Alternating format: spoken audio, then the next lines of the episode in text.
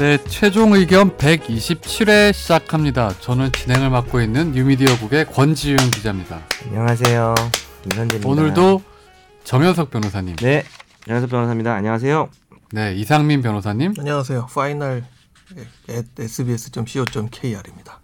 아니, 이상민 변호사님 본인 소개하라니까요. 예, 반갑습니다. 너- 사수자리고요. 너 소개가 골뱅이야? 사수자리 5형이고요. 일원동 살고 있습니다. 네, 오늘 저기 김선재 아나운서가 하와이에 일이 있어가지고 뭔 일이요? 바나나 따러 가- 가지 않았어요? 뭐 진짜 맥락도 없다. 손재가 팔이 길어가지고 잘 따요. 바나나를 무슨 말이에요? 지난번에 아니 같이 걸어가고 있는데 네. 어 바나나다 그랬더니 따줘요? 그러더니 이렇게 해서 따줘줬어요. 아, 그래요? 네. 하와이에 뭐 저기 여행 갔죠. 네. 이제 이제 올 때 되지 않았나요? 뭐 그런가? 그렇죠. 네. 토요일 날인가 하와이 뭐 지금? 사실은 휴가 기간이라서 그런 것 같아요. 이제는. 음, 선재 아나운서도 그러니까 휴가 지금 그렇죠. 예. 휴가를 내고 갔겠지. 그러면 그렇죠. 그냥 가출하진? 않았겠죠. 보도 때문에 간 건 아니죠. 하와이에 보도가 있으면 제가 가죠. 그러고 보니까 보도 지원해. 보도 때문에 가장 멀리 가본 적이 어느 지역까지 가보셨습니까? 저는 가장 멀리요? 남미 미국? 남미 가보신 적 있어요? 남미, 남미 아니요. 리우데자네이루 뭐 이런데. 저는 그 올림픽 이런 거 할 때 가라고 하면 안 간다고 그래요. 왜? 그냥 싫어요 그런 거. 올림픽이 싫다. 세계 평화의 장이 싫다. 세계 평화 장이라기는 어렵지. 평창 올림픽도 싫다. 평창 올림픽 세계 평화의 지금 무드가 조성되고 있는데 그것도 싫다. 거의 홍준표식인데요 거의 지금 보니까 저기 칠판에 정현석 love 홍준표죠? 뭐야 저거? 아, 우리가 왔는데 칠판에 지금 정현석 love 홍준표라고 써 있어서 저 준표는 거기 나오는 준표 아닐까요? F4에 나오는 준표? 구준표요. 어. 홍이라고 써있는데? 더 시켜줘 금잔디 명예소방관 그게 뭐예요? 가장 오그라드는 대사 1위입니다 거기서 명예소방관은 뭐? 언제든지 부르면 간다는 근데 여기서 포인트는 시켜줘를 먼저 해야 돼요 어, 좋아하는데 쳐다보면서 오늘 오늘 느낌이 좋아. PD가 터지고 있어. 시켜줘 금잔디 명예소방관. 요게 포인트고요. 근데 그게 진짜 유행어예요? 유사한 대사로는 보이니 내 마음 뭐 이런 게 있죠. 정말 오 진짜. 근데 제가 오그라드는 대사를 좀 뽑았는데 짜증난다, 1위가 네. 어떤 특정 드라마는 아니지만 짓궂은 걸 꼬마 아가씨 이거예요. 그거 어디 나오는 건데? 몰라요. 하여튼 머리를 쓰다듬으며 짓궂은걸 있어요? 꼬마 아가씨 아니 나 그거는 괜찮던데 그 누구지? 시- 머리를 진 머리를 진이기며 그 있잖아요, 짓궂은 걸. 뭐 내 마음에 너 있단가 뭐네 네 안에 나내 있다. 마음에 넣어있다 내이 마음에- 안에 넣어있다 아 그렇지. 파리의 연인인가요? 음. 너는 내 똥이다. 그런 거죠. 너는 쪽이란 뭐예요 갑자기 좀 이상해. 내 안에. 너 있으면 뭐 똥이나 되겠지. 홍- 홍준표 같아 진짜. 처- 처음 시작부터 아니 홍준표가 어때서요? 홍준표 우리 고대법대 선배님이신데 대통령 아니, 후보 홍준표 근데 성- 야당 대표죠. 예. 성씨 하나 바꿨는데 느낌이 이렇게 다를 수 있나요? 구준표. 구준표 구준표를 기억하는 우리 아, 저 내가 어. 갑자기 홍준표가 계속 이렇게 각인이 되냐 어제 그 새누리당이죠. 아 새누리당 새누리당이요? 자유한국당이죠. 타임머신하고 오셨구나. 자유한국당 그 저기 대변인 논평 보고 제가 진짜 아, 어제 뭐였죠? 아, 뭐, 그거? 뭐, 뭐, 세월호 일곱 시간 보고 세월호 일곱 아. 시간. 나 정말 네. 이게 아 사람의 상상력과 그 자기 방어 기제 그 자기 방어 기제를 뛰어 넘어 가지고 짱인데. 아 거기는 정말 어떤 최소한의 어떤 기대도 하면 안 된다라는 생각이 들더라고요. 너희가 잘못했다. 핵심은 박근혜가 불쌍하다는 건가요? 아니 그 뭐 그 주범들을 파헤치라는가 세월호 일곱 시간 관련해서 자기들 저기 무슨 뭐 무슨 구슬 버렸는데 막 이런 거 저는 아니 어제 검찰 수사 결과 보면서 정말 아, 어떻게 대한민국 청와대 대통령이나 사람들이 저렇게 할 수가 있나 아무 라고 책- 생각이 드는데 아무 일반 사람들은 없이 예, 아 근데. 오늘 보니까 아침에 또 수정하기로 했다고 수정하기로 한한게 거예요. 네. 이유가 뭐겠어요? 어제 그 논평 낸거 너무 보고 사람들이 이게 벙쪘던 거죠. 그래서 어떻게 공식 입장은 아니다 뭐 이런 식으로 지금 무슨 대변인이 말하는 대변인이 공식 입장이 아니야. 공식 입장이. 소변인 정도 됐나 보죠.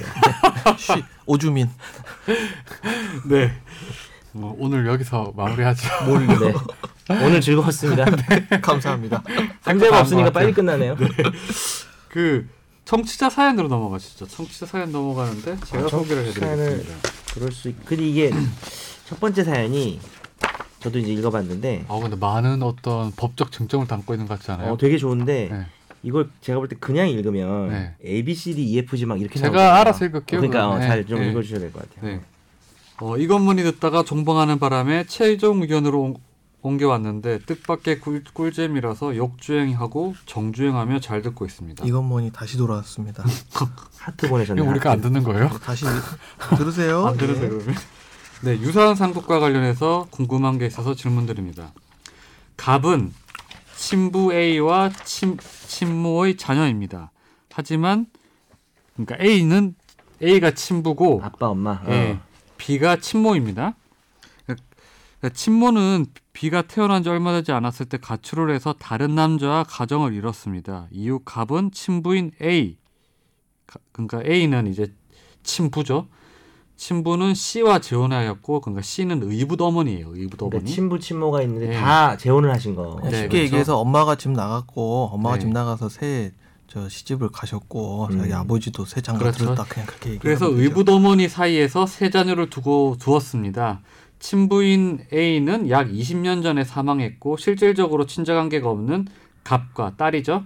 그 C 의붓 어머니는 명절에도 왕래가 거의 없고 연락을 하지 않고 지내고 있습니다. 그렇죠. 어. 이제 갑은 성인이 돼서 친모인 B와 연락이 닿았는데 B 그러니까 친모는 부자가 되었고 슬하에 세 자녀가 있었습니다. 이쪽도 셋, 또 셋, 네. 새로. 어. 그래서 친모 B는 병에 걸려 위독한 상황에서 지난 얼마 전에 사망했고 생전에 그 슬하의 세 자녀들과 재산을 나누어 주었습니다. 질문입니다. 1번 예, 갑 딸이죠. 주인공. 예, 친모 B의 재산을 상속받을 수 있나요? 네, 하나씩 볼까요? 네, 그 친모 같은 경우는 지금 뭐 친모하고 자식 사이 관계가 끊어진 게 아닙니다. 그 새로운 그러니까 자기 자기 아빠와 계모라고 할게요. 우리 계모 결혼 의붓 어머니. 어, 의붓 어머니 네 그렇게 할게요. 그럼 의붓 어머니하고 사이에 뭐 어, 뭐 의붓 어머니한테 무슨 친양자 뭐 이런 식으로 들어가가지고 아예 끊고 뭐 이런 게 아닌 이상 네. 집을 나가신 자신의 친 어머니와의 네. 관계가 끊긴 게 아니에요. 그래서 상속받을 수 있습니다. 아, 그 만일에 연락이 끊기면 안 돼요? 아, 연락 끊겨 상관없죠. 그러니까 자녀라는 것만 되면 되는 그렇죠. 거죠. 요즘 뭐 네. 코피노 뭐 예를 들어서 뭐 네. 비유가 좀 다르지만 네. 코피노도 혈연 관계가 인정받으면은 뭐 수십 년간 따로 살았어도 상속을 갑자기 나타나 상속을 받을 수 있는 거니까. 다만 어머니가 새로 이룬 가정에 자녀가 셋이 있었기 때문에 나눠 갖겠죠. 똑같이 그렇죠. 넷이서 네. 나눠 갖는 거고 그쪽 집안에 아버님도 만약에 살아 계시면 뭐 11분의 어, 시- 한 1, 2, 3, 4, 5, 6, 7, 8, 9, 11분의 2를 받게 되고 우리 그때 예전에 했잖아요. 음, 그렇죠. 그 부부 관계는 1.5죠. 그쵸. 네. 0.5배를 더 받으시니까 그분은 11분의 3, 자식들은 4명이서 11분의 2. 만약에 그 남자분이 돌아가셨다면 자녀 넷이서 그냥 4분의 1씩 음. 재산을 받을 수 있죠. 네. 그러면 딸 갑은 개, 의붓 어머니 씨의 재산을 상속받을 수 있나요? 예, 이건 절대 받을 수 없습니다. 그러니까 개, 그러니까 우리가 이제 법에서는 계모자 관계 뭐 뭐 또 뭐냐 그 적, 정모서자 관계 뭐 이렇게 네. 말하잖아요. 그래서 자기와 혈연이 없는 쉽게 얘기하면 자기 아버지의 어, 새엄마 네. 아니면 뭐 어머니의 새아빠 하고는 직접적인 뭐 입양 관계를 형성하지 않으면 상속이 아, 불가능해요. 그러면 그 음. 가족 그만 예를 들어서 아버지가 음. 새, 그 어머니랑 새어머니가 결혼- 오셨어. 어. 그래서 가족을 이뤘어요. 네, 그러면 그 새엄마한테는 재산을 못 받아요? 네, 못 받아요. 아, 그러니까 그래요? 근데 이제 그게 좀 애매하면 뭐 처음 새- 알았네. 새어머니 쪽에 그러니까 입양 형식으로 해서 이렇게 뭐 뭔가를 하지 않으면 걔 우리- 가족 관계가 이렇게 돼 있으면 가, 당연히 아들로 자녀를 이렇게 있는 거 아니에요? 아니, 그렇게 되는 건 아니에요. 아, 가봉? 가봉자라고 데리고 온 자식 이렇게. 가봉자라 그래요. 내가 데려온. 아 맞아 맞아 맞아 그랬다. 1900 네. 제 기억으로 91년부터 바뀌었어요. 1991년까지는 네. 그 피가 섞이지 않은 음. 새 아빠 새 엄마의 재산을 상속받을 수 있었는데 네. 이거 오래된 거예요. 한 10, 한 20년 이제 20년 뭐야? 30년쯤 근데 되겠다. 그 취지는 뭐예요? 취지는 예전과 글쎄요. 뭐 국법은 그 국법 같은 그런 관계가 뭐 인정할 필요가 없다는 계모자나 정모서자 관계 사이에 뭐 아니면 계부자, 뭐 계부자 뭐 이렇게 낳은 부모보다 길러준 부모에 대한 어떤 그런 게 더 큰. 그렇게 하려면 양자 관계를 맺으라는 거죠. 그러니까 그치 양자의 선택이 있어. 아 양자 관계란 거. 입양, 입양. 맺- 입양을 하면 돼요. 입양. 그쪽하고도 입양 관계를 창설하는 부- 거지. 자기가 결혼한 남편의 아들인데 굳이 또 입양까지 해야 되는 그런 거예요? 그렇죠. 상속을 아. 받으려. 그러니까 이럴 수가 있어. 만약에 되게 늦게 재혼을 하셨으면 네. 서로가 데려온 자녀가 한 세네 명씩 있을 수 있어. 음. 그러면 그냥 각자 상속되는 거죠. 이걸 크로스로 굳이 또 상속까지 할 필요 그러면 없는 되게 거죠. 나중에 복잡하겠네요. 예를 들어 화목한 가정이었는데 결혼을 해서 나중에 재혼을 해서 돌아있는데 네. 뭐 그러면 만일에 부모가 죽으면 음. 그 자식들 입장에서는 아빠의 자식이었는데 엄마의 자식이었는지에 따라서 재산 분할을 그 유산을 상속받는 게 또 달라질 거 아니에요. 달라지죠. 그러면 더 부모의 재산이라는 걸또 따져야 될 거 아니에요. 아빠가 얼마 가지고 있었고 엄마가 얼마 가지고 있었는지. 그렇긴 하겠다. 부부끼리는 재산이 또 막 합쳐지고 어. 그러니까요. 하니까 그 되게 그러- 복잡하겠네요. 그럴 수는 있겠네. 근데 음. 근데 아 이런 게 있는 거지. 둘이 짠하고 동시에 돌아가시진 않을 거니까 네. 예를 들어서 한쪽이 먼저 죽으면 네. 이쪽 엄마는 상속인이에요 무조건. 음. 아빠가 죽었다 칩시다. 그럼 엄마는 상속인이고 그 자녀들은 이쪽 자녀만 받는 거죠. 그러니까 계, 계모라는 그냥 우리 법에서 보통 예를 계모라 들어서 하니까 뭐 예. 부친이 들었으면 부친 쪽 자식만 받는다는 걸 알겠는데 새로운 엄마도 받아야죠. 네, 배우자는 새로운 엄마도. 받는데 어. 부부가 결혼하다 보면 재산 합쳐지는 경우가 많잖아요. 그걸 그렇죠. 나눌 때부터 되게 고생스러울 거 아니에요. 그거는 좀 복잡해지긴 네. 하겠는데 어차피 그건 마찬가지인 게 음. 그냥 뭐 친부모가 있고 자식들이 있어도 네. 아버지가 죽었을 때 아, 엄마 명의로 된 재산도 어차피 있고 네. 근데 만약에 엄마 명의로 됐지만 실제 아빠 재산이면 그것도 엄마가 가지고 있으면 안 되잖아요. 애들이랑 상속해야 되잖아요. 그러니까 음. 그렇구나. 복잡한 건 마찬가지인 것 같아요. 네, 다음 질문일게요. 음. 어, 딸은 그러면 어, 딸인 갑은 그 생모 비의 친자로 인정받는 방법은 어떻게 되나요? 왜냐하면 생모 비가 사망 전에 임의로 인지할 수 있었겠지만 현재 사망한 상태이기 때문에 음, 오랫동안 연락도 네, 안 방법이 됐고 복잡할 것 같다. 네. 뭐. 이게 사실 그 생모가 이미 그 세상을 등졌으면 유전자 검사도 못 하잖아요. 그렇죠. 이분 질문이 그거였죠. 네. 유전자 검사 외에 뭐 가족관계 등록부만으로 증명이 될까요? 근데 뭐. 가족관계 등록부에 이미 등록이 돼 있다는 게 아, 그러니까 친모, 친모. 그러니까 친모가요. 예전에 있던 뭐 그 기록이 있겠죠. 과거의 응. 가족관계 등록부에 응. 비 그러니까 친모가 이렇게 엄마로 있으면, 이제 예, 신고를 돼 있으면 했겠죠. 처음에 되- 태어났을 거예요. 때. 그러면요. 예, 이게 그 법에서 인, 그러니까 이분이 그래도 인 앞에 질문 중에 그런 것도 있었잖아요. 우리 돌아가신 엄마부터 인지 받았어야 되는 거 아닌가라고 하는데 인지가 이제 내 자식이다 네. 인정하는 거고 자식 입장에서는 코피노를 예를 들면 우- 한국 아빠가 나를 인정 안 해줘 그러면 인지 소송이란 거래요. 네, 그렇죠. 어 그러면 이제 유전자 검사하고 난리가 네. 나는데 이건 어디까지나 어, 생물학적으로 네. 남자들만 이제 인지 아빠만 인지 문제가 생기는 거죠. 왜냐하면 애 아빠가 누군지는 히- 알기 힘들잖아요. 그렇죠. 그러니까 아빠를 상대로 하는 거고 엄마도 인지라는 개념이 있긴 한데 네. 의미가 없는 게 출산 기록만 있으면 네. 생물학적으로 이건 당연한 거예요. 여자는 출산 기록이 있으면 인지가 필요가 없는 거죠. 그래서 이분이 제가 출산 보니까 기록은 어디서 받을 수 있는 거예요, 그러면? 그러니까 근데 이, 좀 너무 오래되긴 할 것 같아요. 이분이 지금 주인공분도 나, 연세가 좀 네. 많으실 걸로 추정이 되는데 그래서 따로 인지 원래는 근데 돌아간 부모를 상대로 인지를 해달라고 말하려면 검사를 상대로 음. 사, 이건 혹시 모르니까 알아두시자면 사망을 안 날로부터 2년 내에 검사를 상대로 인지 청구할 수밖에 없어요. 근데 여기서는 지금 상대방이 자기 엄마잖아요. 엄마 같은 경우는 뭐 당연히 유전자 검사도 안 되고요. 할 필요도 없고 예전에 친생자로 되어 있다는 그 기록만으로도 네. 어, 충분히 인정받을 수 있어요. 뭐 특별히 저쪽에서 얘는 주원애야. 내가 길에서 죽었어. 이렇게 되는 특별한 사정이 없는 이상 음, 예전에 알겠습니다. 모자, 모녀 관계만 입증해도 네. 충분히 인지가 필요 없다. 그 인지 방법이라면 그러면 그게 뭐 예를 들어서 뭐 어머니가 딸 너는 내 딸이야 이렇게 말하는 걸 녹음하거나 뭐 이런 거예요? 아니면 뭐예요? 뭐 녹음하는 형식이 정해져 있진 않지만 그걸 인지라고 말할 수는 있죠. 자기가 인정하는 건데 계속 인정 안 하면 인지를 강제로 받는 거죠. 유전자 검사를 통해서 아니 소송 외에 다른 인지 방법 임의인지하고 재판상 인지 두, 네. 두 개가 있는데요. 임의인지든 재판상 인지든 다 가족관계 등록부에 창설적 효력을 만드는 거기 때문에 창설적 예, 저 신고해야 되는 거기 때문에 다 어쨌든 가족 저 가정법원에 가긴 가야 돼요. 아 그래요? 네. 음 알겠습니다. 다음 질문 음, 일반 가족이면 필요가 없는 거죠. 오늘부터 근데- 네가 내 아들 해라 이런다고 해서 바로 아들이 되는 게 아니잖아요. 그쵸. 그 친모 B가 생전에 본인의 재산을 자녀들에게 이제 그러니까 가출을 하고 난 다음에 결혼했던 자녀들에게 어, 이미 증여를 했는데 현재 사망 이후의 재산 상황은 알지 못합니다. 어, 만일 이제 친모의 재산이 전혀 남아 있지 않다면 갑 딸은 이제 음. 가출하기 전에 나왔던 딸이죠. 딸은 상속을 전혀 받지 못하는 건가요?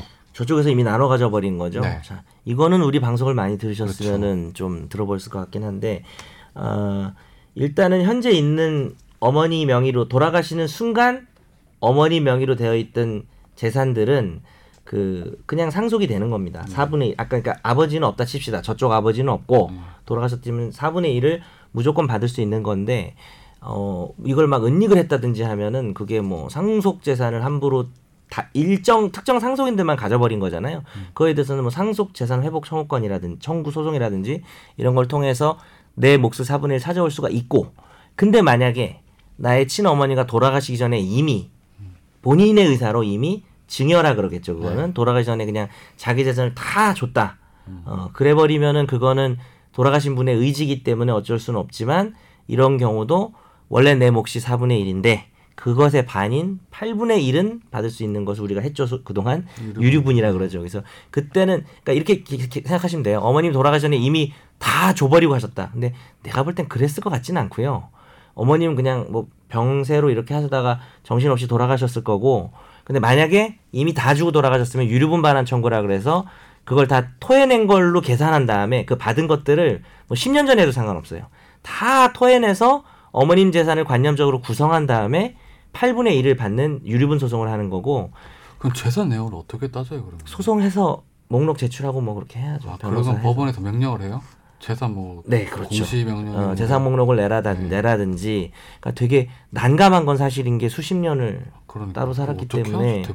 어, 그쪽 재산을 뭐 그러니까 뭐 사- 솔직히 이분이 이제 마지막에 변- 뭐 법률구조공단 갔더니 변호사한테 가보라는 얘기만 하시고 민법 조문 찾아보라는 얘기만 하시고 조금 서, 좀 이렇게 충분하지 못했다고 얘기하시는데 솔직히 말해서 이건 변호사한테 가셔야 돼요. 그렇죠. 이- 이 사건이 워낙에 복잡해서 어, 그냥 이거는 개인적으로 여기저기 상담해서 답을 내기는 좀 어려운 네. 것 같아요. 예.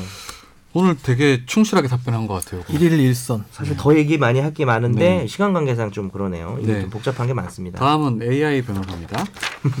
그 이상민 변호사님이 가끔 말시, 말씀하시던 게 이건가요 하면서 기사를 첨부해 주셨는데 어, 변호사계의 AI 자동화에 대한 의견을 듣고 싶습니다. 예, 아, 대륙아주에서 이렇게 실험했나? 아니요, 리서치, 도입을 했어요. 리서치 프로그램을 도입한 거죠. 이게 리서치 프로그램. 테스트 결과를 뭐 얘기하지 않았나요? 그게?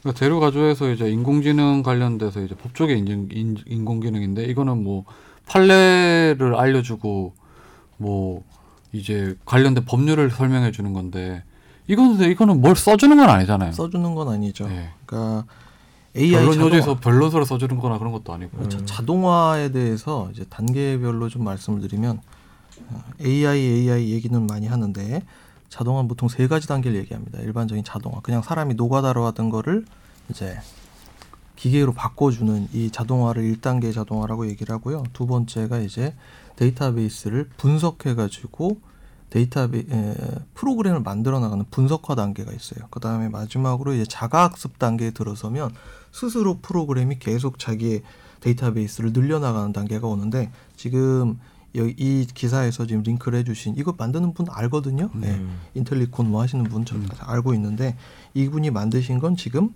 예, 두 번째 1.5 단계 정도 수준의 리서치 프로그램이라고 생각을 하시면 그럼 됩니다. 이상민 변호사님 그 회사에 있는 AI는 몇 단계예요? 3단계예요? 저는 저희도 1.5단계 정도 되죠. 음. 네. 몇 단계까지 우리가 설정해 볼 수 있어요? 뭐 궁극적으로는 3단계로 가야죠. 어. 3단계로 가고 3단계가 되면 어느 정도 돼요? 어. 법률 시장의 헤게모니를 제가 다 먹을 때까지 제가 제가 짱을 삼 먹을 단계가 본인 되면 계획 말고요.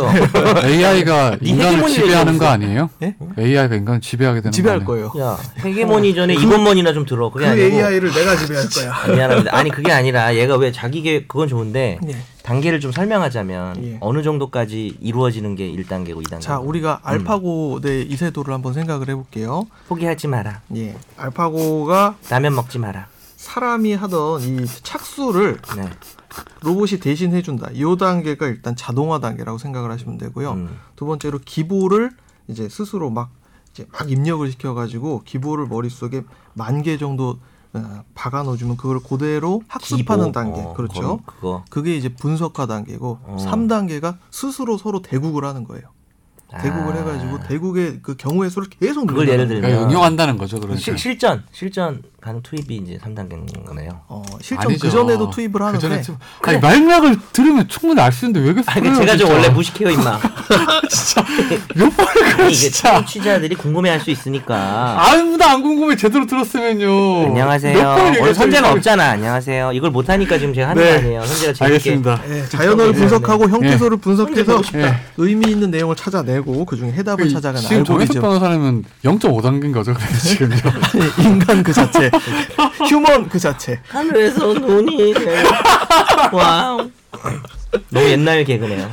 네, 오늘 화제의 판결 넘어가겠습니다. 아 맞아, 우리 메일 주소가 그 final 골뱅이 sbs co.kr인데 질문과 사연 많이 보내주세요. final. 틀렸어요.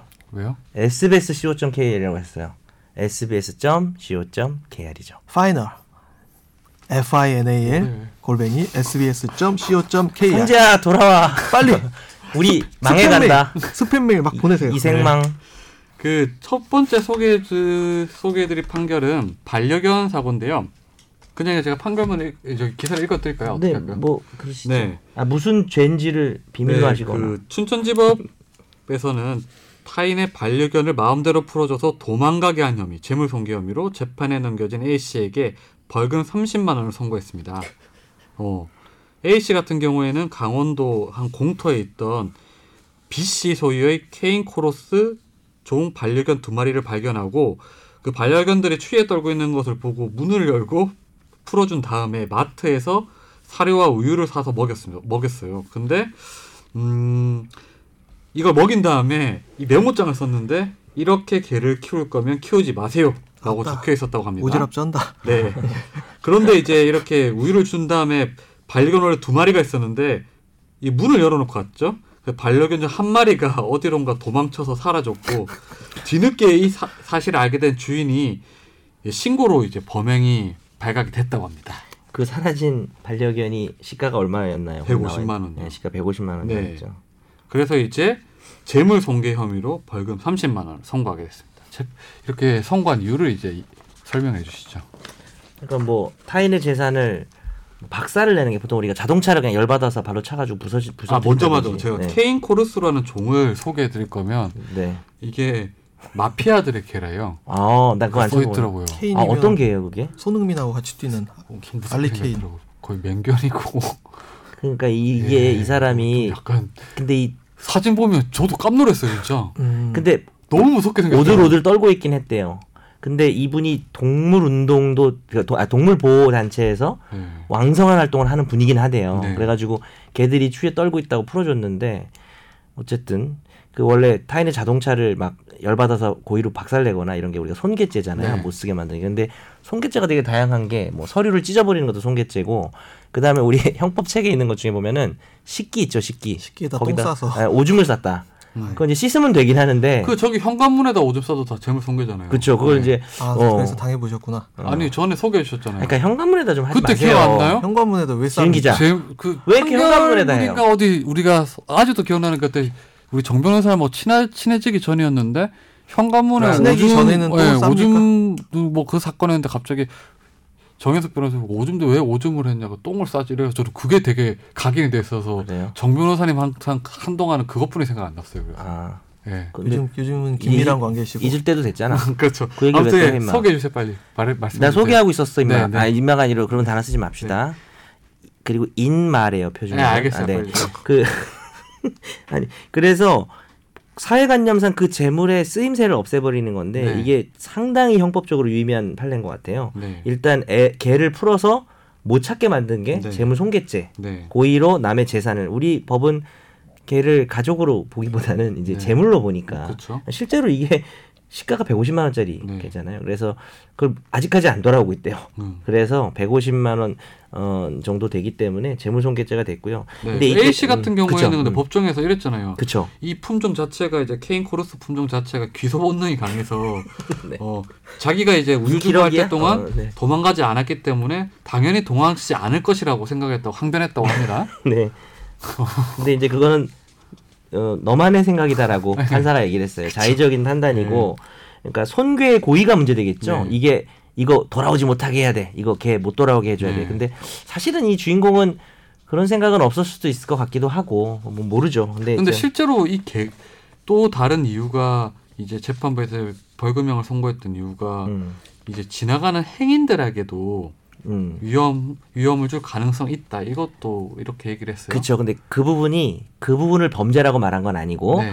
손괴죄를 얘기하면서 이 사람이 아니 걔가 불쌍해서 내가 해준 게 사회적으로 그냥 사회 상규라 그래가지고 약간 범죄 같지만 범죄에 해당은 하지만 네. 상식적으로 이 정도는 오히려 이 사람이 잘한 거 아니냐라고 봐야 된 그걸 주장했거든요. 네. 근데 네가 한 행위가 이게 맹견이라 네. 질 가는 사람한테 피해를 입힐 수도 있고 나쁜 점도 많다. 뭐 이렇게 된 어, 거죠. 저는 근데. 그거는 되게 음. 나빴 이거 보고 아 되게 위험할 수 있겠다 생각을 했어요. 이분이 한 행동이 네. 그렇죠.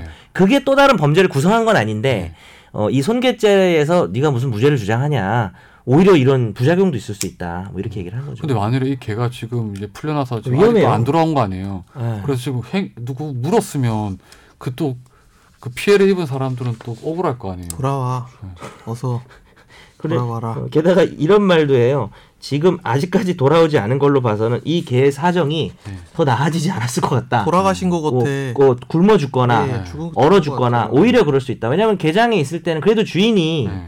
어떻게 보면 150만짜리 개니까 잠깐 좀 개를 학대했을 수도 있는데 그럼 이분은 잘왜 처리했겠죠. 가서 이렇게 했대요? 뭐 기사상에는 이분은 추위를 떨고 있었다고 하는데 갈비뼈가 앙상한 상태여서 그대로 두면 죽을 수 있을 것 같아서 그랬다 라고 말을 했대요. 이 개를 그러니까 이분은 제가 볼 때는 개를 사랑하는 마음에 그런 것 같긴 해요.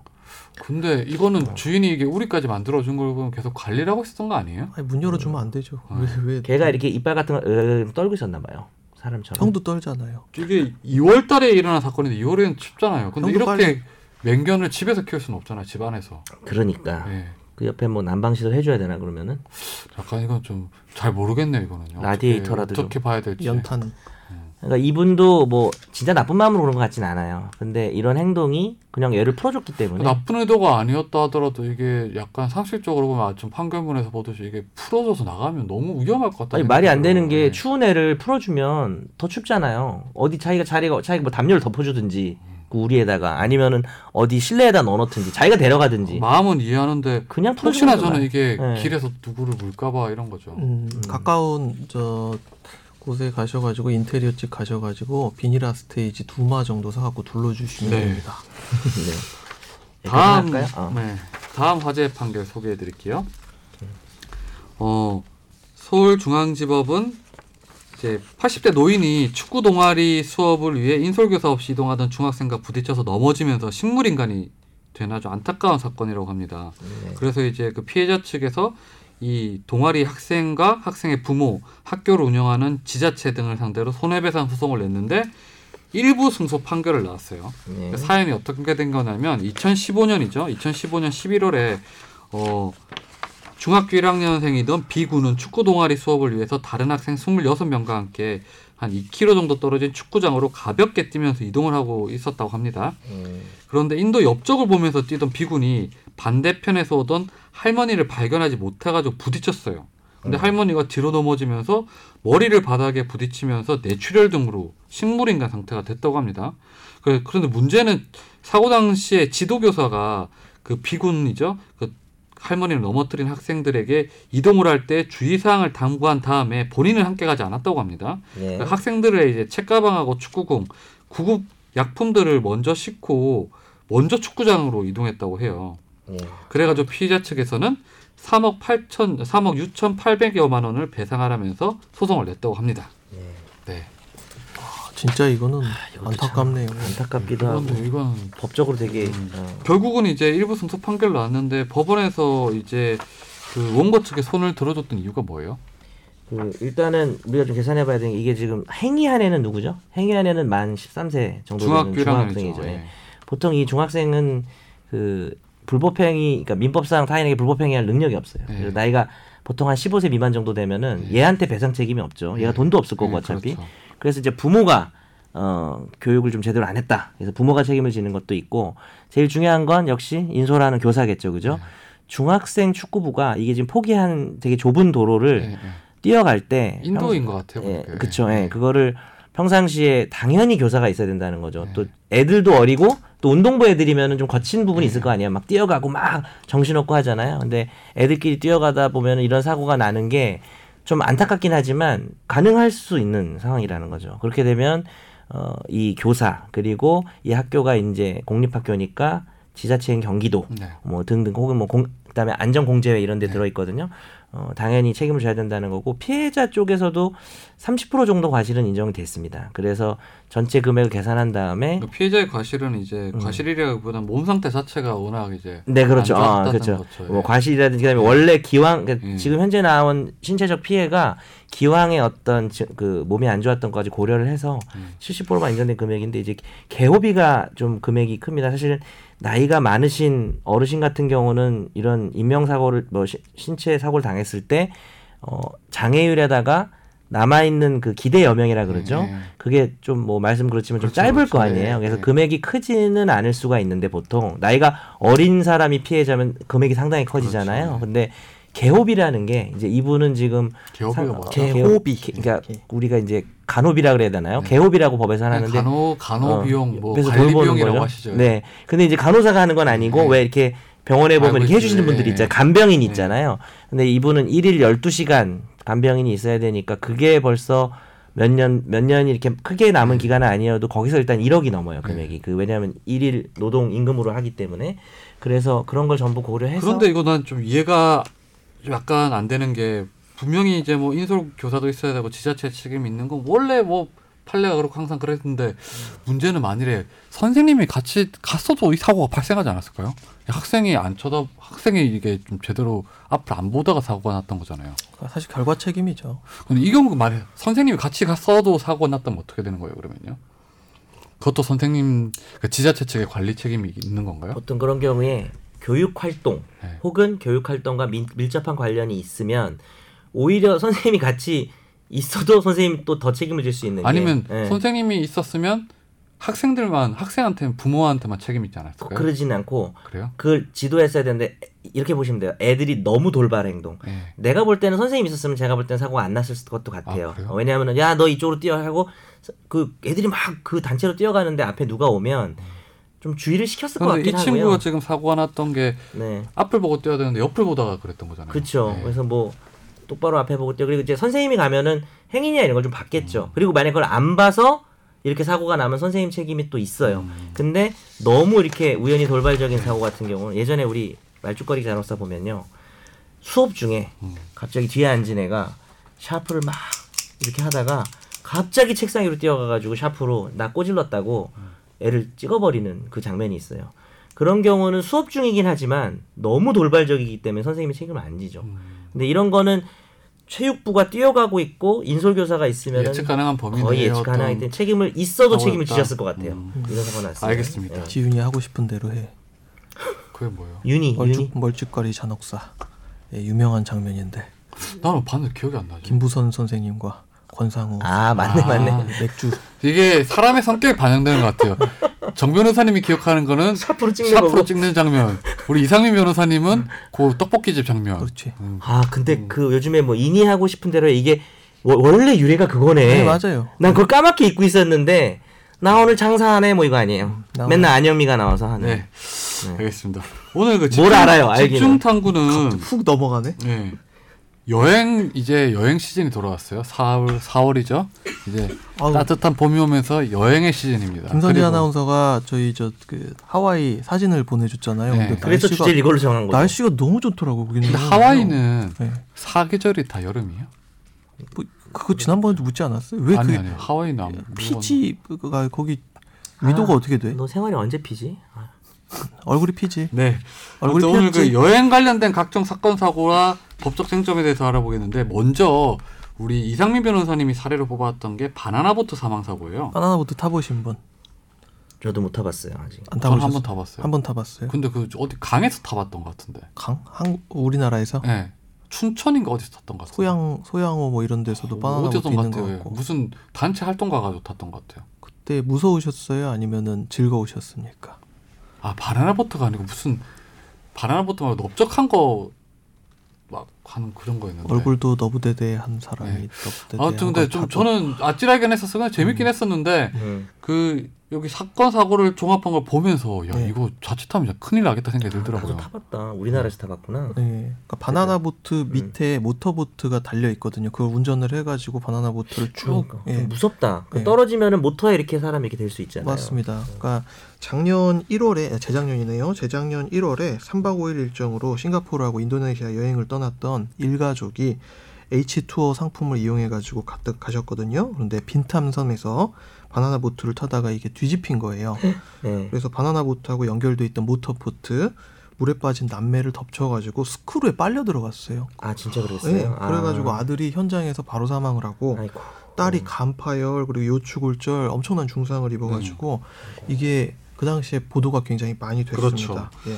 그래서 요거는 이제 그 피해자 가족들이 하나 투어 상대로 이제 그 보상을 해달라고 얘기했는데 하나 투어 측에서는 자유 일정 중에 일어난 사고이기 때문에 본인 책임이 아니다라고 네. 주장했다가 현지 리조트에서 해야 네. 될 일이다. 네, 책임져야 될 일이다라고 했죠. 네, 근데 여기 문제점이 뭐냐면 바나나 보트 운전하던 친구가 있는데 그 운전하던 친구는 자격증이 없었고요. 그러니까 모터보트 자격증이 없었죠. 외국인이었어요? 예, 그렇습니다. 한국인은 아니었습니다. 그리고 현지 그 업체가 이런 거 패러세일링이나 이런 거 하는 업체들이 있잖아요.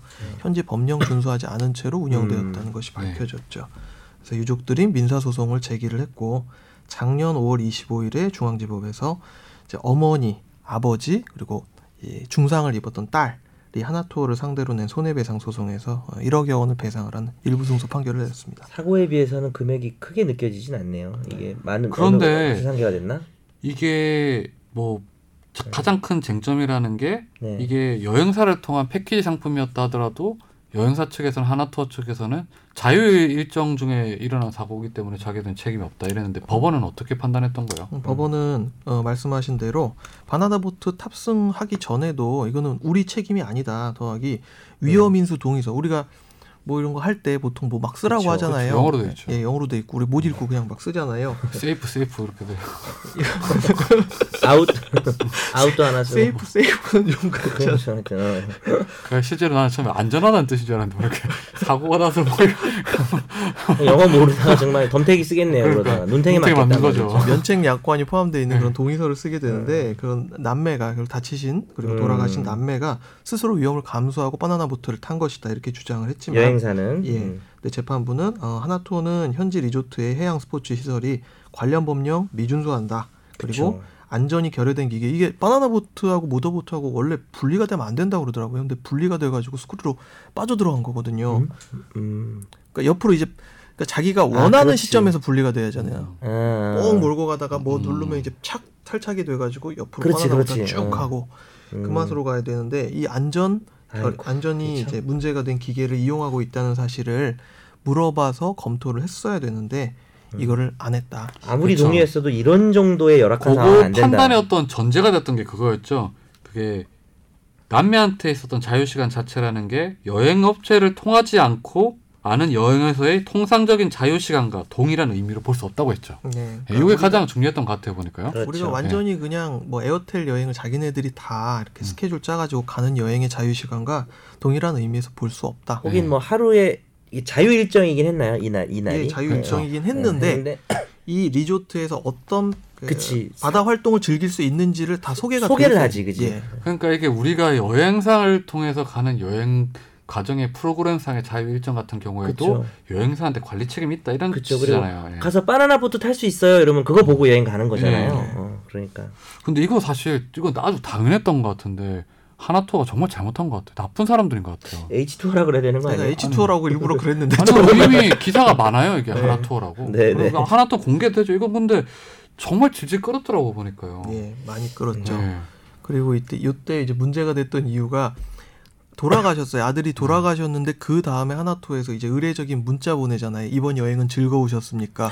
그 문자가 그때 가버려가지고 그냥 단체 문자로 그냥, 그렇죠. 그냥 자동으로 가버린 자동으로 거구나. 가는 문자가 아유. 기본적으로 뭐 감성도 없고 이게 제가 보기엔 되게 그 사람 한 명한 명을 되게 그냥 돈으로 생각했던 것 같아요. 그냥. 아, 네. 이번 건좀 나빴어요, 비난을 또. 면하기가 네. 쉽지 네. 않겠네요. 네. 어쨌든 1억 원 아까 말씀하셨듯이 정 변호사님이 말씀하셨듯이 이게 액수가 좀 작다고 느껴지는 이유는 네.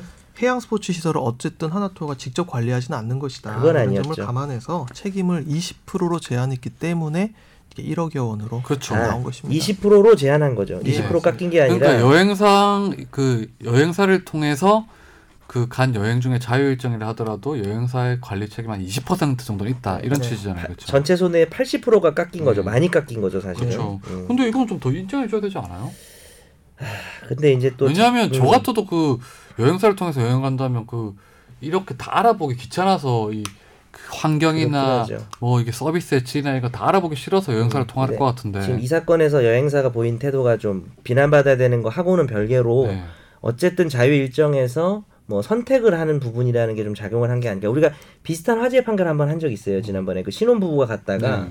또 해양 스포츠 하다가 남편이 거의 뇌 그 좀 뭐랄까 식물인간처럼 됐잖아요. 네. 그 경우에도 본인이 선택한 부분들이 조금 적용을 한 것 같긴 해요. 음, 그렇긴 한데 그것도 이해가 되는데 사실 음. 이게 좀 이- 리조트 내에서 일어난 사고잖아요. 네. 사실 여행을 가는 사람이 제일 잘 알겠지만 리조트 고를 때가 제일 고민을 많이 하잖아요. 어느 리조트를 고르나 이럴 그죠? 때.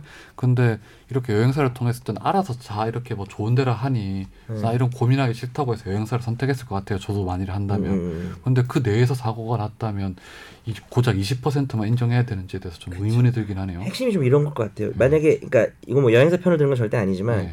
현지에 그냥 그, 그 나라에 있는 시설이잖아요. 네. 그리고 누가 그걸 운전을 하는지 얘가 지금 무면허 미성년자였고 음. 법령도 안 지켰잖아요. 이런 거를 여행사가 그 예를 들어서 선택지로 돼 있는 모든 프로그램에 네. 모든 시설과 상태를 완벽하게 조사를 해서 네. 어 이건 위험하니까 빼자. 뭐 이렇게 사전에 해야 되는 것인가 이 문제 쟁점인 것 같아요. 근데 리조트를 섭외할 때 우리가 그 음. 저녁 시간대 저 홈쇼핑 채널 보면은 되게 많이 여행 상품들 팔잖아요. 그치. 네. 근데 거기 보면은 그런 거 하나 보고 있으면은 리조트의 안전성 그리고 거기서 즐길 수 있는 여러 가지 프로그램에 대해서 음. 보장을 해주는 듯이 얘기를 한단 말이에요. 저 소개를. 많이 하잖아요. 예. 그래서 실제로는 보장 안 하면서 그렇죠. 근데 여기 막상 가가지고 봤더니 이거는 저뭐 뭐 면허도 없고 나중에 알고 봤더니 면허도 없고 이거 보트는 알고 봤더니 덜덜거리고 이러면은 그거 알고 거기를 선택할 사람은 없잖아요. 맞아요. 네. 여행사의 책임은 좀 폭넓게 그러니까. 인정을 해야 될 것 같아요. 100%는 아니지만 네. 20%는 좀 너무 낮은 것 네. 같다. 그런 생각이 좀 들죠. 이분 이분은 이 판사님이 여행 좋은 여행사만 쓰셔서 그런 거 아니에요? 근데 하나토는 정말 거의 정말 크고 하나치의 여행사잖아요. 급이 여러 개 있어요. 거기서 보면. 아 그래요? 예. 아 진짜 뭐 네. 조르지오 알마니랑 뭐 알마니가 두 개 있는 것처럼 엠, 엠프리오 있고 알마니가 있는 것처럼 이런 게 다 따로 있어요. 예. 어, 근데 저는 한 번도 패키지 여행을 가본 적이 없어가지고 저도 아직 안 가봤는데. 네, 저도 약간 전 여행을 잘 몰라서 전 패키지를 많이 가요. 패키지 불- 저도 아, 예전에 모르니까. 중국 유학할 때그 음. 중국 내에서 어, 너 중국 유학생이었구나. 어, 패키지 여행 가봐 패키지라기보다는 몽골을 갔는데 몽골을 갔는데 거기서 패키지 신청해서 갔는데 맞다. 어. 어, 화장실이 없더라고요. 음, 없죠. 싸야지. 그럼. 몽고가 몽고 그 그 몽고의 특성인가요? 초원에서 초원에서 자는 건데 네. 어. 어 초원에서, 초원에서 싸- 이제. 음그 천막 같은 거 있잖아요. 네. 파 파워였나 하여튼 뭐 그런 데서 해서 자는 거였는데 어, 되게 좀 익숙했겠네요. 평상시에도 뭐 술 먹고 그러면 화장실 잘 안 가잖아요. 어 그거는 정 변호사님이 예전에 그랬었잖아요. 그래서 아니 노상에서 뭐 그렇게 어 근데 진짜 없더라고요. 그런데 그래서 이틀을 거기서 자고 하루를 호텔에 갔는데 음. 호텔 하루 호텔 일정이 있었어요. 그 호텔에 갔는데 호텔 갔는데 이제 밀렸던 똥을 친구가 아니요 빌렸던 친구가 같이 갔었는데 밀 화장실이 터졌어요. 그나마 있는 화장실이 또 아 화장실- 막혔다고 그날 아니요 아니요. 어? 아, 그러니까 권 기자가 화장실 아예. 아예 터졌어요. 아, 화장실이 그게 아, 그러니까 너가 정말- 화장실 사용해서 그러잖아. 아니 그런 게 아니고 네가 터트린 거잖아. 여행 여행을 가는데 진짜 이거 되게 심각한 일이었어요. 밀려서 한 번에 싸니까 그렇게 되는 거 아니야? 영 그게 정말 변기가 갈라지면 터져 버렸어요. 너 되게 그래가지고- 창피했겠다 앉아 있다가. 아니요. 근데 그거 어떻게 그 그러냐? 그래가지고 그것 때문에 네. 너무 걔가 너무 걔는 한국에서 온 친구였는데 네. 아, 힘들었죠. 근데 그 사람이 사용하다 그런 거라고요, 친구가? 네. 야 이게 진짜 자기 아니, 친구 일이라고 얘기를 다 하는구나. 아니 어떻게 자기는. 그게 그러니까 그거는 원래 변기가 약했던 거겠지. 아 그래서 오 되게 그 똥의 힘으로 그게 터질 아니 수가 없잖아요. 그 그런 음. 가- 그런 건 아닌 것 같은데 그지? 음. 아무튼 그래서 되게 난감했었죠. 음, 근데 이거 뭐라고 얘기해? 그럼 프론트에다가 저 변기가 음. 변기가 깨 쪼개졌습니다. 어떻게 하면 그래서 아무튼 그런 일이 있었어요. 예. 아, 하룻밤 사이에 네. 그러면 지금 이렇게 여행에 여행 이제 이렇게 여행사를 통해서 간 사 그 행사 중에서 사고가 많은데 예. 이런 거는 민법에 따로 조항 같은 게 없나요? 뭐 이렇게 아. 이런 각종 사건 사고가 많으니까 이제 새롭게 생길 만도 한데. 예, 예. 그래서 이런 일들이 발생을 하면서 이 민법이 2015년도 2월 3일에 개정이 되면서 민법상 여행 계약에 관한 조문들이 신설이 됐습니다. 그래서 음, 여행의 정의를 하고 있거든요. 여행 계약의 정의. 좀 웃기죠. 네, 네, 되게 멋있습니다. 당사자 한쪽이 상대방에게 운송, 숙박, 관광 또는 그 밖의 여행 관련 용역을 결합하여 제공하기로 약정하고 상대방이 그 대금을 지급하기로 약정함으로써 효력이 생긴다. 어 이건 되게 폭넓네요. 그런 데려다주고 재워주고 거. 뭐 항공사도 포함되는 거 아니에요? 그러면? 근데 아니 근데 어떻게 보면 오히려 폭이 좁을 수도 있는 게 이 서비스를 결합한 형태를 여기서는 다루고 있는 거거든요. 아 항공 하나만 포함되는 게 어, 아니에요. 그러니까 뭐 운송만 했다 이건 아니에요. 운송, 숙박, 관광 또는 그 밖의 관련 용역을 결합해서 제공해야만 이 규정을 적용받을 수 있습니다. 근데 이제 항상 어디를 가면 이제 일이 생길 수 있잖아요. 네. 네, 어디 갔는데 갑자기 국내에 급한 일이 생겨가지고 해외로 나갔는데 그렇죠. 네, 그런 경우에는 어떻게 해야 되냐? 누구한테 어떤 식으로 서로 간에 이 책임을 부담하게 여기 사례를? 적어놨네요 보니까. 예. 그래서 한번 요거 생각해 보죠. 어, 못 터키, 터키. 혹시 가보셨습니까? 터키 한국 나는 사람. 이 변호사님 여기 아탁투르크 네. 이거를 써놓은 걸 처음 봤어요. 어. 이런 단어가 존재하는지도 몰랐어요. 이 그 터키의 국부예요, 이분이. 터키의 국부. 예, 예. 국가의 아버지 네. 같은 어. 존재입니다. 네. 거기서 국모는 누구예요 그러면? 그 국부 미국의 링컨 같은 존재네요. 아이, 그- 그러니까. 그렇죠. 예. 아이, 아이 장난 아니 뻥 아니라 여기 네. 아타투르크 욕하면 여기서 잡혀가요. 네. 지금 욕해봐요 혹시 터키에서 오나? 아타투르크 화이팅. 아 왜 그렇게 이상한 거 시켜 맨날 마음이 못 됐어. 정현석 love 홍준표 보고 중표 같아 진짜. Almost there. 네. 집, 예, 가령 집에 갑자기 급한 일이 생겼다. 네. 외국 터키 공항에 도착을 했는데 그러면 이 나머지 요금이나 이런 부분을 서로 간에 어떻게 조율해야 될지 예, 이거 어떻게 해야 돼요? 그러면? 어떻게 해야 될까요? 이 계약을 나는 물을 수 있을까요? 권지윤은 급히 돌아가야 되는데. 예, 권지윤은 아 이거 못 하겠습니다. 물을게요라고 할수그 있을까요? 개인 사정이잖아요. 이거. 그렇죠. 예.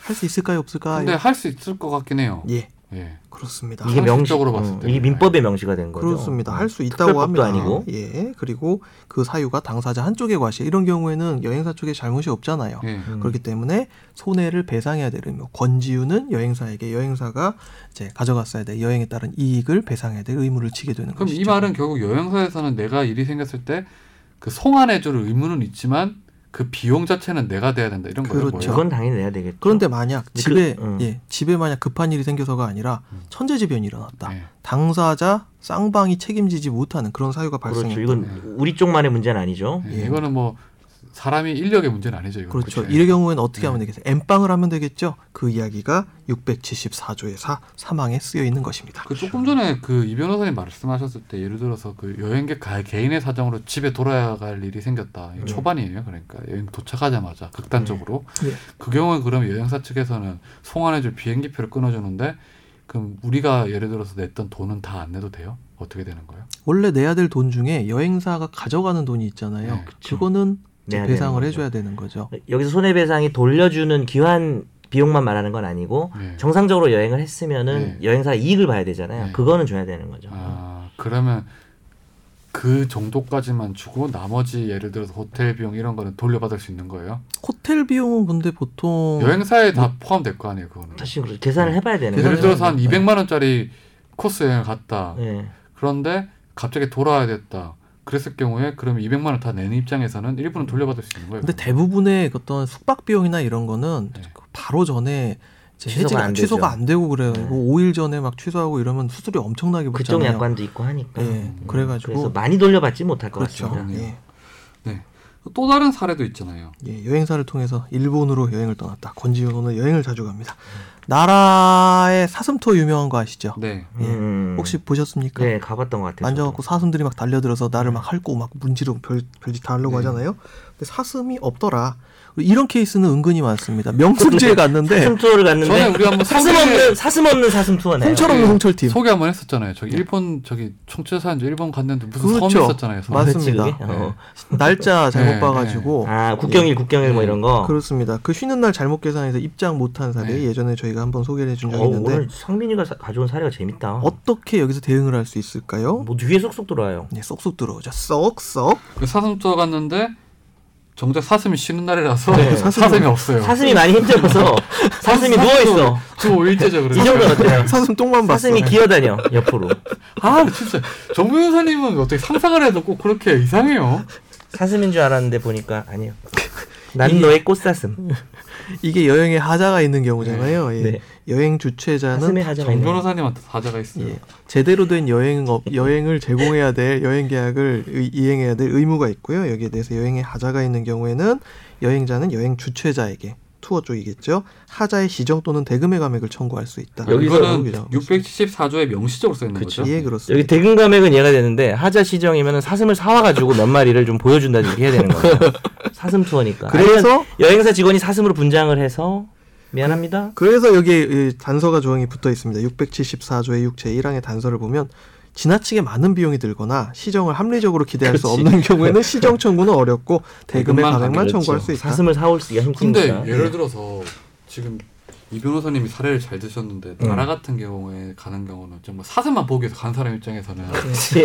정말 그게 네. 여행비의 전부잖아요, 사실은요. 사슴 덕후. 네, 그러면 사슴에 한이 맺혀가지고 이 경우에는 그럼 대금을 다 돌려받을 수 있어야 되는 거 아니에요? 예를 들어 자기는 사슴만 보러 가려고 갔다. 그럼 내가 일본까지 갈 이유가 없었다는 입장에서는 어떻게 해야 돼요, 그러면요? 음, 너무 주관적인 사정이면 안 되겠죠. 내가 나는 진짜 사슴 아니면 안 돼. 그럼 약간 그 정도는 변태가 될수 있으니까. 뭐야? 어, 그러니까 이게 너무 그렇게 사슴사슴 이렇게 하는 거를 인- 인정할 수는 없는데 그냥 상식적으로 봤을 때 이게 정말 사슴이 이 여행에서 음. 실제로 객관적으로 어떤 중심을 이루고 있다면은 많은 비용을 돌려받을 수 있을 그렇죠. 거예요. 이제 거기를 조금 더 얘기를 더 하자면 그게 674조의 네네. 7이거든요.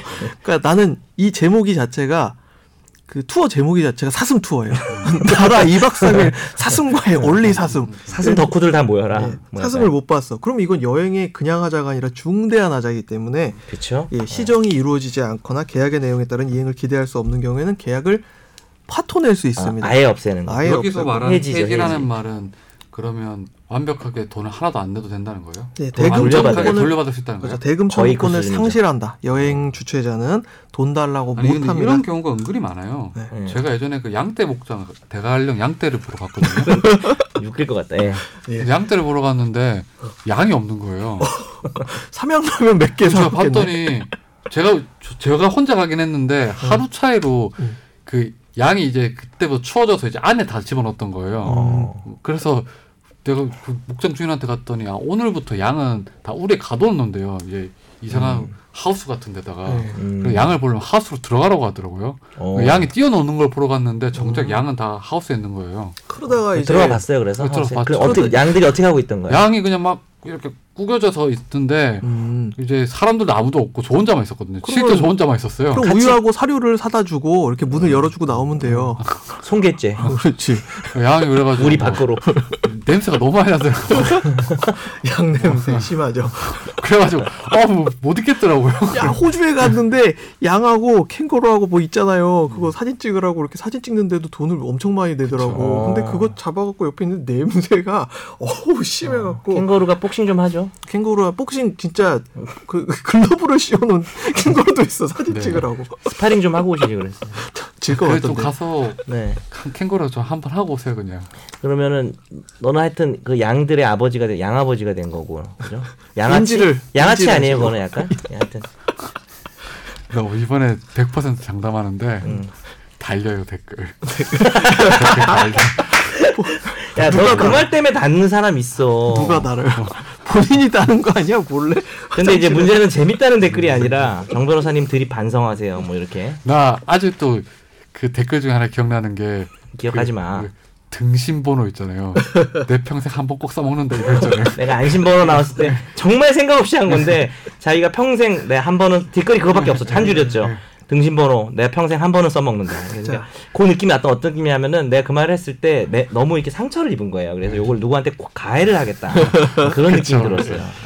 네, 그리고 여행의 강행 규정도 있다면서요. 그러니까 지금 이야기했던 말씀드렸던 내용하고 이제 여행 약관상 우리가 여행 계약 패키지 그치. 여행 갈 때 약관에다가 막 쓰잖아요. 사실 약관 뭐그잘 여행사한테만 유리하게 해서 이 규정들을 무의미하게 만드는. 보이지도 않아요. 약관이 네. 너무 이렇게 막 미친 듯이 촘촘하게 써 있어 가지고 잘 보지도 않고 이제 사인을 하게 되는데 그 지금 저희가 설명드렸던 내용과 약관상의 내용이 충돌할 경우에 상충을 할 경우에는 여행 계약의 내용 그러니까 우리 지금 이야기했던 이 민법의 내용이 무조건 우선하도록 되어 있습니다. 네. 음. 그래서 뭐 불리한 계약 맺었다 하더라도 어 이거 계약서에 내가 이렇게 도장 찍었는데 하고 어. 이렇게 걱정하실 필요 없고요. 그렇죠. 그럼 예, 예를 들면 이런 거네요. 내가 아까 권지윤이 갔는데 너무 급한 일이 생겨서 중간에 돌아오는데 네.